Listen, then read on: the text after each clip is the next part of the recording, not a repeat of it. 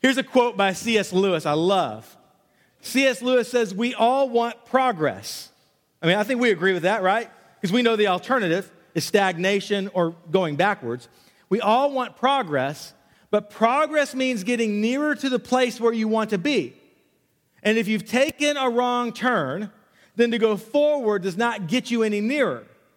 If you're on the wrong road, progress means doing an about turn and walking back to the right road. In that case, the man who turns back soonest is the most progressive man. Let me just give you a visual in your mind of what that means. Several years ago, we were headed from here on a summer morning up to Six Flags in Arlington. Our, our, ministry teams, lots of times, will pick Six Flags during the summer. A lot of times they choose San Antonio, which, which I love because it's closer. Uh, sometimes they, we've done San Antonio, we want to do Arlington, it's been a while.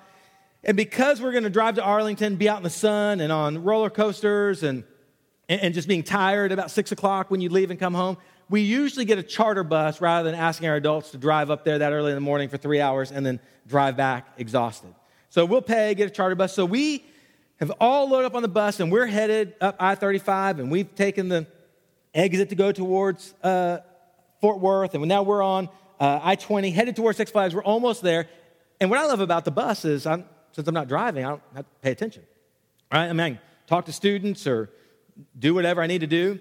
And so I am not in the midst of looking out the window. I'm talking to people, doing things. When I do, finally, I, I look out the window and I realize I was like, none of, none of this looks familiar.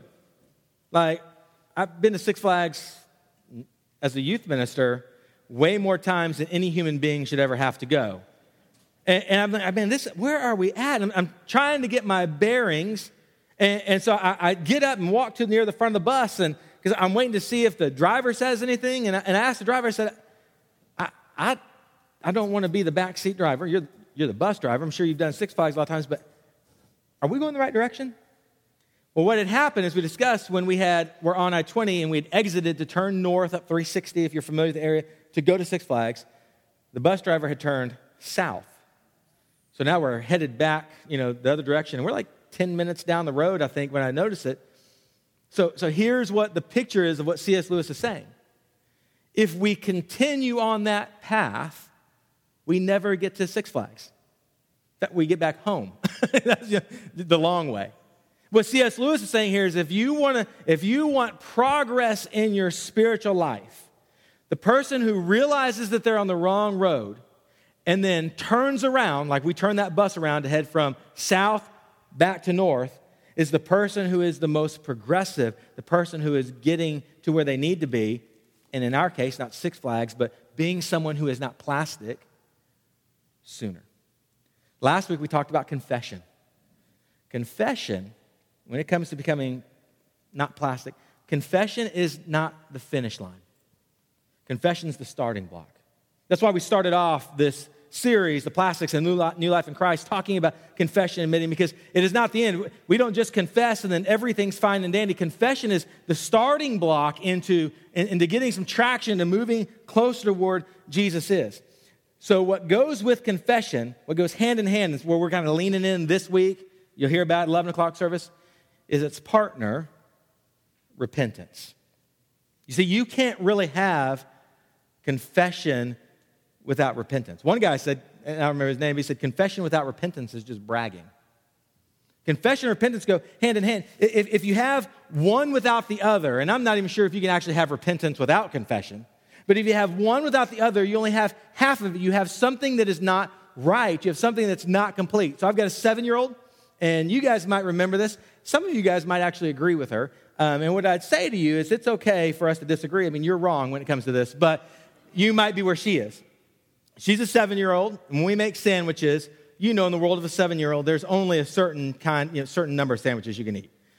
You know, they, they don't do ham sandwiches with lettuce and tomato, and, you know, it's plain. Well, for me, my favorite sandwich in the world is a peanut butter and jelly sandwich. I could do peanut butter and jelly all day long. My seven year old, though, only does peanut butter. That's an anathema before God. There's something unholy about just peanut butter on two slices of bread and put together. The jelly is what, is what makes the sandwich. You got to have both. And so, I, like she and I, we have this like father daughter argument. And I, I try to convince her, you don't just want, let me put honey on it. Let me put something on. And she's like, no, I just want peanut butter with no crust. And I tell her, there's something wrong with you. Like, you need counseling already because you're missing out on, on the piece that goes with it. And so, like, peanut butter goes with jelly. Confession and repentance go together. You can't have one without the other. And so, if we finish our journey to being whole with just confession, that's where we stop week one. We will never get to where we need to be. Tell you if you've experienced this. Here's how you know if this is the case for you. And this is a rhetorical question. I don't want you to raise hands, even though we want you to be authentic. You can talk about it in your small group. Have you ever felt like you're just repeating and confessing the same sin over and over and over and over again? And it feels like you're never going to get off. It feels like you might have, I'm going to show you a video, give you a, little click, quick clip. You might have seen it went viral this week. I thought this is a picture of what some of our spiritual lives are like that have confession with no repentance. Do you see this guy that walked out to his car, discovered the black ice? See, see, for us, the car is our goal. The car is what it means to be whole. The car is what it means to be who Jesus has us to be. But, but, but if we're on this cycle of confession, confession, confession, the same thing over and over and over again, we're never getting traction. You see where he's headed. He's headed the opposite direction from his goal. He's never going to become real. He's going to continue being plastic because confession has to have repentance as a part of it. And repentance, I think I'll hit my slide. Of, yeah, here we go. So here, here's where we're aiming at. Repentance is a whatever it takes turnaround, 180 degrees. Uh, repentance is a whatever it takes turnaround to journey back to Jesus. Confession is agreeing with God. God, I agree that what I've done is an assault on your character. God, I agree with you that what I've done, what I've said, how I've lived, what I've thought is not consistent with your nature. God, I agree. But repentance is not just the agreement, it's turning around to say, because it is inconsistent with your character and nature, I will now move away from my sin and I'm going to move towards you. And so confession and repentance go hand in hand. The agreement and the transformation that keeps us from becoming fake like a mannequin and keeps us from becoming plastic. Does that make sense? So what we wrestle with or we struggle with is sometimes sometimes we confess because we're tired of the consequences. Sometimes we confess because the weight of our sin, the weight of our brokenness, the weight of that bad decision, it, it, weighs down on us, and we don't like that. We talked about that last week. Scientifically, if you remember that story, remember that I talked about the steep hills and the long distances, and science said people have secrets. They actually see like further away and steeper. We, we don't like that. And so sometimes we confess because we want to get rid of the, the consequences that we're feeling. And you know what? we, we, we might actually be even genuine about that. I'm not talking about faking. We might genuinely be confessing. We might genuinely want change. But if we were honest with ourselves, what we would say, we wouldn't say it publicly, we'd have to dig deep. But what we, what we would honestly confess is that while we hate the consequences and we confess them, we actually aren't fully convinced that we want that sin to die. Because we're still, even though it's got long term consequences, we still enjoy the short term benefit enough that we confess so that God will relieve the consequences, but maybe we can just keep it around and keep enjoying the short term benefits. And friends, that's not repentance. Repentance is a whatever it takes turnaround. Repentance is I'm not going back to the pig slop anymore. I've confessed and I've agreed, and I'm going to move in a different direction. I want you to flip over to the book of Psalm, Psalms, and we're going to look at Psalm 51, which is one of the most famous Psalms in the collection. If you've grown up in church, you'll probably be familiar with it. There's a backstory to Psalm 51. We're not going to read it all. Let me give you the cliff notes for it. We've got a, a guy named David. We also call him King David because he was the king of Israel. and he was one of, if not the greatest king of Israel. Maybe Solomon could give him a run for his money from his wisdom, but David was certainly uh, the most iconic king, the most powerful king. As he led Israel, the, it, the, the borders of Israel reached larger than it ever had been. David is the one who the lineage of Jesus comes from and is pointed to. David is one of the key characters of the Old Testament that's probably on, on the same line as Moses. And David has been a good king, and David becomes king because of his heart after God. But David, as he goes through his kingship, begins to lose that sensitivity that he has towards God with all of the power and all of the fame and all of the accolades and all of the responsibility of leading a kingdom. David finds himself becoming further from God and moving from authenticity and a real flesh beating heart for the Lord to a plastic spirituality. And we find a story of David as king, where he's out one day on the top of his roof uh, of his house and uh, of the palace, and the roofs in those days were flat. So don't imagine these like, you know, climbing up the side of shingles. He's on his flat roof, largest building in the kingdom, and he walks over to one side to look over the kingdom, and below him on a smaller house, there's a woman named Bathsheba, and she is doing what is common for that day on the rooftop. She's bathing. And so David, as a man, sees this woman who we understand to be extremely beautiful. Like, wow, wow, wow. And David walks to the side and he's looking, he sees this naked woman bathing, and David has not sinned. David has not done anything to cause the, an, an affront towards God. He's kind of wrong place, wrong time. The correct response for David would have been like, oh man, wow, that's, I got to, I'll go check out this side of the kingdom until she's done. But David doesn't do that. Not only does David stay for a minute, he calls to find out about Bathsheba. And he brings Bathsheba into his house, even though she's a married woman, and they end up sleeping together. She ends up getting pregnant. And then to make the twist of the story go, make the plot thicken, I guess, we find out that her husband Uriah is out fighting David's battle. So David has one of his soldiers out there. And now David has impregnated his wife.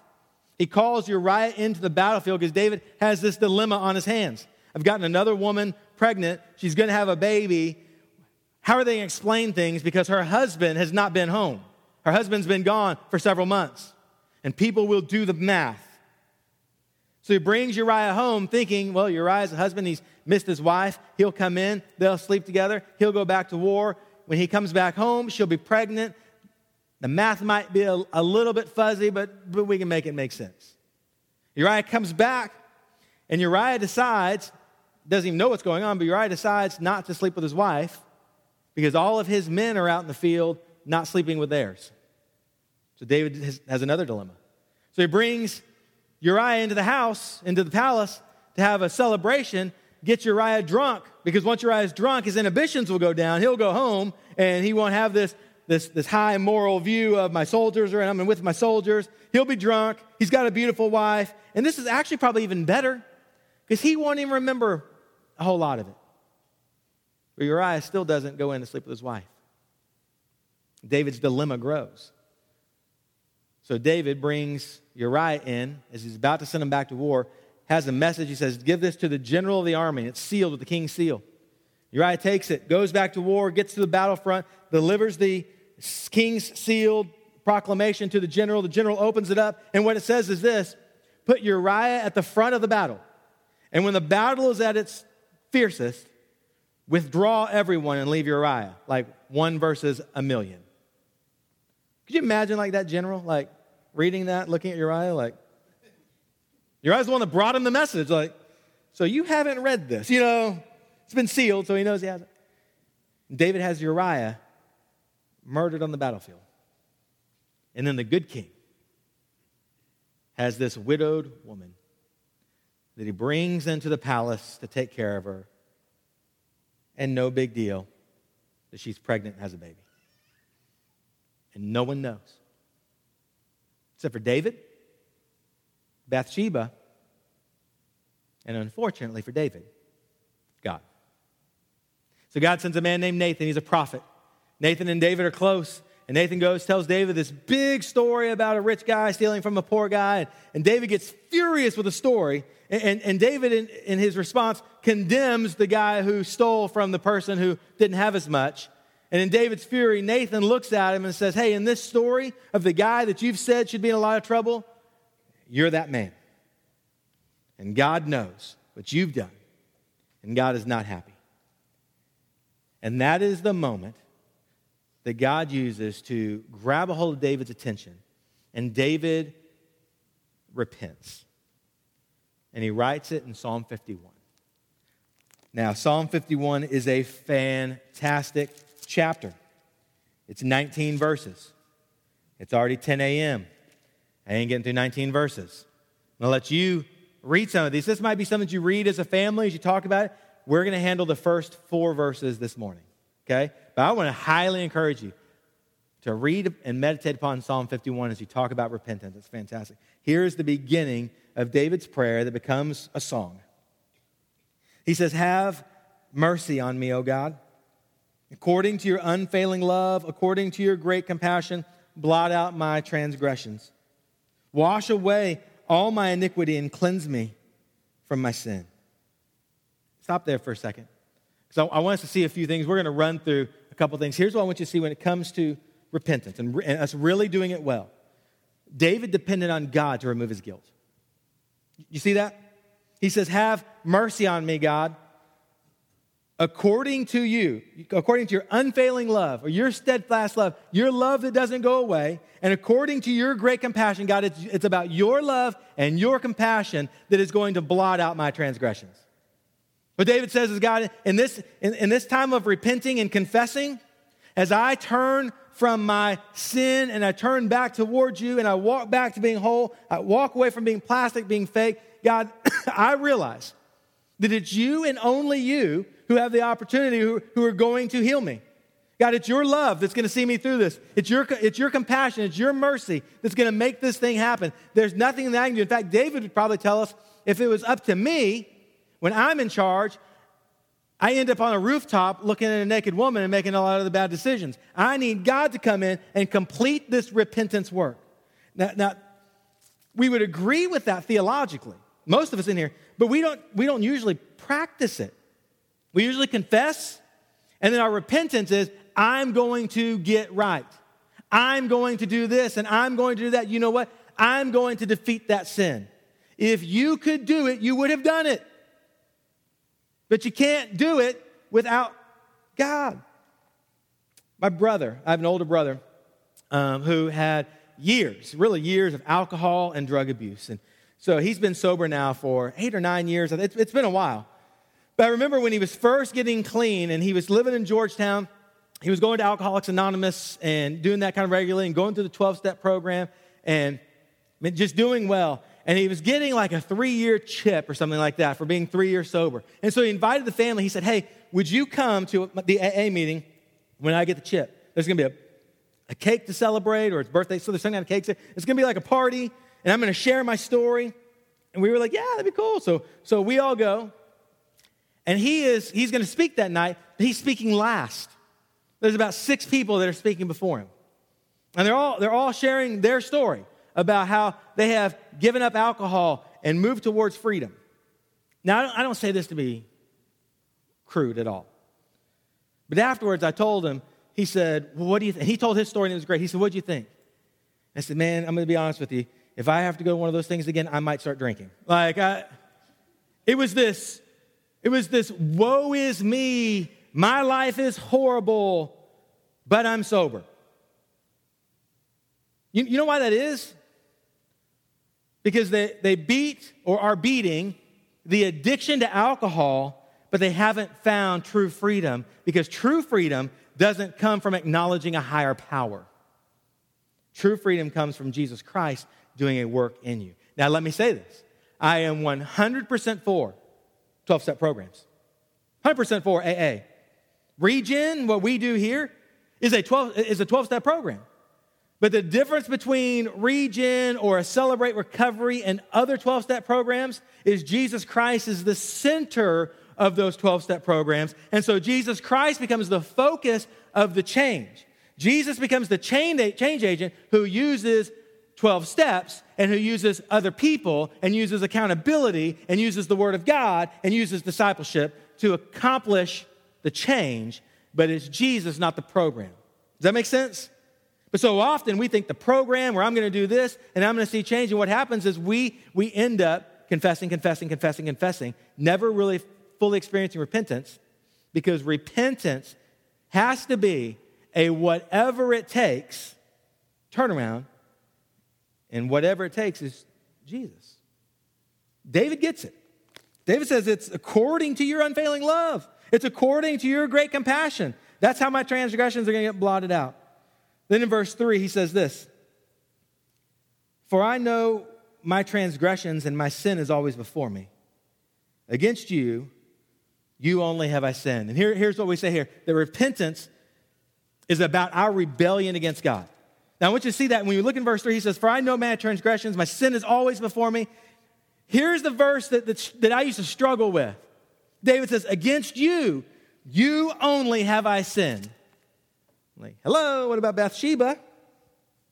Hey, what about Uriah? What about the soldiers that were under Uriah's command? What about your family that's probably going to catch wind of this?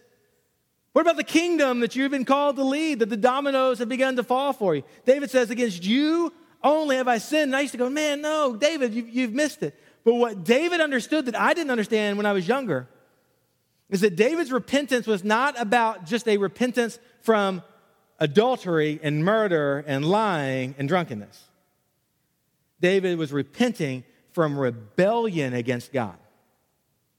The other things, they were just symptomatic of the root of the problem. The root of David's problem was his rebellion against God, not the things that his rebellion caused him to do. And so when David says, David gets this, and repentance, we have to understand, is about that. Here's what that looks like in real life. I'm trying to think of how to say this best.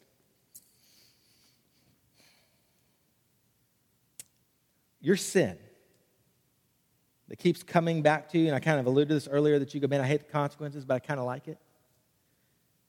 We have to get to the point where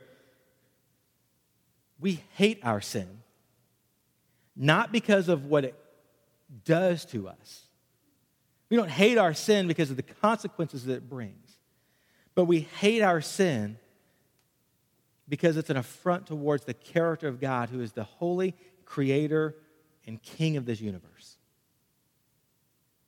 It's two different levels. When I hate it because of what it does to me is a lot different than when I hate it because of what it does to God. And our rebellion our, our attitude that says, I'm going to live for me and I'm going to do things that make me feel good momentarily is outright rebellion against God until we get to the point where we go, I'm not necessarily turning away from my sin. That's what happens. We go, I'm going to turn away from my sin, which is repentance. I hate it. It's causing me problems. It makes me feel bad. I'm going to turn away from it and run to Jesus. The, the real thing isn't just I want to turn away from my sin. That's not the focus. The focus is I want to turn to Jesus. I, I want to be closer to Jesus. I want to look Jesus in the face. I want to be in an intimate, deep relationship with Him. I'm not turning away from my sin because the consequences. I'm turning away from my sin because it's keeping me from loving Jesus like I should. And, and the root is rebellion. And we have to begin to hate our rebellion more than anything else. Let, let me give you one more example. Let's just, let's just assume, and this may, this, this may be a difficult topic for somebody. I apologize if this is a wound that's going to open up. I, I need to use the illustration, I think, to make the point. If you're married and your spouse has an affair, and with that affair comes all of the damage and all of the destruction to the family, to your sense of a man or your sense of a woman, and all of the things that, that pile on that. If your spouse turned away from that affair and they looked at you and said, I am leaving this other person I'm ending this affair. And you said, Why? And they said, Because I don't want to split half the assets and I see where this is going. Why are you leaving the affair? Because honestly, it, does make it hard for me to sleep at night. I'm not getting good rest. I'm balancing two lifestyles and I get it. So I'm leaving, I'm leaving this affair because is when, I, when I'm with her, when I'm with him, it just causes too much stress and chaos in my life. Why are you leaving him or her? Well, I'm leaving because their spouse found out and they want to kill me. I'm out. I'm leaving. As the other spouse that the affront has been committed towards, and you hear, I'm coming back home because I don't want to divide assets.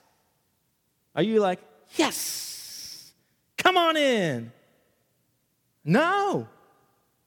Repentance would look more like this I want to come home because I've realized that I have screwed everything up. And even though the consequences are there, what I've realized is that I love you more than anything in the world. And I'm going to do, you ready for the key phrase? Whatever it takes to be with you. That's repentance. But often we're not there. Here's the third thing we see in this these verses. Repentance means submitting to consequences. So David says this Against you only have I sinned and done what is evil in your sight, so that you are proved right when you speak and justified when you judge. David says, I'm repenting, God, and, and I, want your, I want you to be blameless. As judge, I want you to be justified. God, I'm not expecting you at all to cut me any slack because you are holy and you are righteous and you are just. And God, I realize because you are just, you're going to let justice flow. And God, I would rather be with you and justice be enacted on my life while I pray for grace and mercy. But I'd rather have your justice than not have you. That's repentance. That's whatever it takes. 1983, there was a guy, he was an American. He was on vacation in Australia, and, and, and God only knows why he would do something like this, but he's in an art museum in Australia, and there was a kind of priceless or really expensive boomerang there on display. Of course, 1983 didn't have the same kinds of security that we might have now. Somehow or another, he ends up getting that boomerang off of display into his bag and gets home with it. 25 years later, he sends the boomerang back to the art museum with money to try to compensate for the loss. But here's the thing with his name and his address. See, that's repentance. Sending the boomerang back with some money is confession. When he said, Here's my name and here's my address, and I'm willing to take the consequences that's repentance. It was interesting. The mayor of the town uh, where the art museum is, they, they interviewed him, and he said they, they didn't press charges, they didn't do anything. They, they basically said, we, because of this, we realize that he is, they didn't use the word repentance, but that he is changed. Did you, get, you, you see, see, though? He didn't have to. The police didn't find him. 25 years later, done. There might, I don't even know, there might be statute of limitations. I mean, he, he was living scot free, except he wasn't whole. He was a fake. It came to a point where he said, Man, and I don't know the backstory behind it, but I've got to get rid of this. I've got to send it back to where it's supposed to be because I want to be whole. And he invited consequences. And here, here's the big invited consequences that were never coming. There were consequences, obviously, that he was living, the guilt and shame that made him send it back. But he was inviting more consequences. Are you there? Is there something in your life that last week you've started confessing because we talked about it? You know, the last several days you've confessed it, but you feel like the guy on the black ice. You're just spinning, confess, confess, confess, nothing changes because you haven't repented. Repented is whatever it takes to turn around. Let me, let me say this to you. I, and I know the vast majority of people in this room have made a decision at some point in their life to follow Christ. I realize that. I, w- I would guess in a room this size that we might have some people who never really did that. Maybe they prayed a prayer youth camp when you were 13, vacation Bible school, you got baptized afterwards. But if we were honest, you'd look back and say, you know what? There's never been a point in my life where I actually repented. Praying a prayer. Praying a prayer is an evangelical construct to salvation. Yeah, Scripture says you confess with your mouth that Jesus is Lord and believe in your heart that God raised him from the dead, you'll be saved. And that's why we pray, for sure. And, and on, on a Wednesday night, we'll, we'll pray with students and invite them. But want you understand is it's not about a, it's not about a prayer and a magic trinket of words. Jesus didn't call anybody to pray a prayer. Jesus called people to follow him. He said, Come follow me. Be a disciple. And to follow Jesus, to be a disciple, means you have to turn around from where you were going that's never happened for you. Maybe today's the day. Maybe today's the day that you go, man, I, I want to nail down the fact that I am following Jesus. And here's what I'm asking you to do I'll have a band to bring forward. We're not going to close our eyes and raise our hands, and then everybody raise their hands, stand up, and the counselors will be in the back. We're not doing that.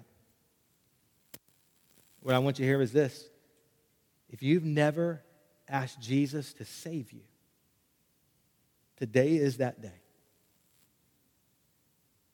And I'm going to ask you, I'm not going to take you through a, a prayed prayer.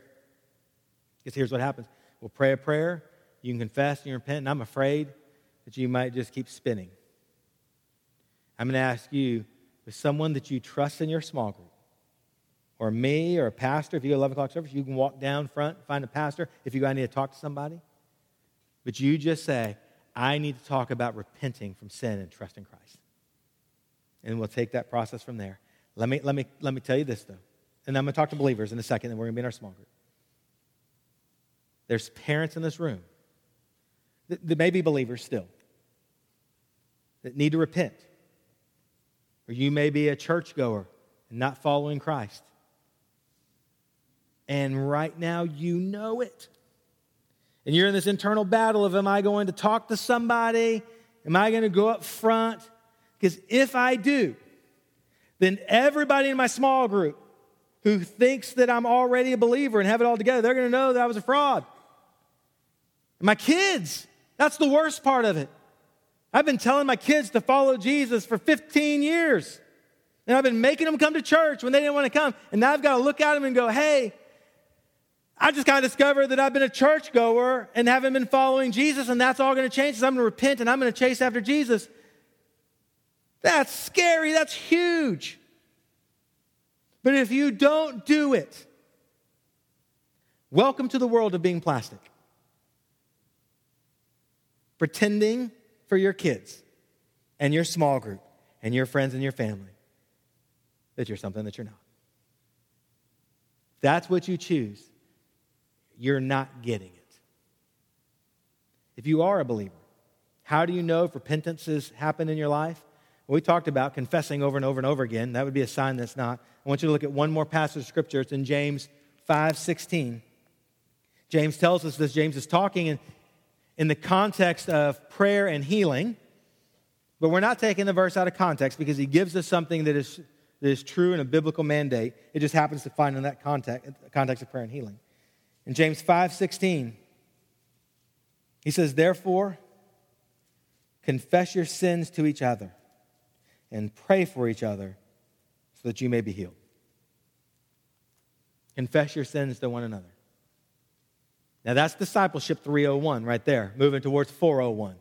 401, discipleship 401, that's when you sell everything, going to the mission field. You know discipleship 401? It's hard, difficult, God, I'll give you everything. Discipleship 301, right below that, is I have somebody that I'm walking with that I confess my sin to, not just to God, but they're walking with me in the world of repentance. If you don't have that person or those people, and hopefully that's what your, your small group can become, or some people in your small group, you may not be walking in repentance. I'm saying you're not, but that would be a sign. Because if you're so scared to confess that you're broken to other broken people, you may be plastic and missing on, on repenting. And you know why we want this? Why we want confession, why we want repentance? Because we want what Ezekiel talks about in Ezekiel 36 26. And I'm going to leave this up here rather than our bottom line. It's a passage of scripture. God says, I will give you a new heart, a new spirit I will put within you. And I'll remove the heart of stone. I wish he had said plastic, it would have helped the series so much better. And I'll remove the heart of stone from your flesh and give you a heart of flesh. It's God's desire for you, it's our church's desire for you. It's quite honestly, I would guess, what you desire for your own teenagers. So let's walk in it ourselves with confession and repentance.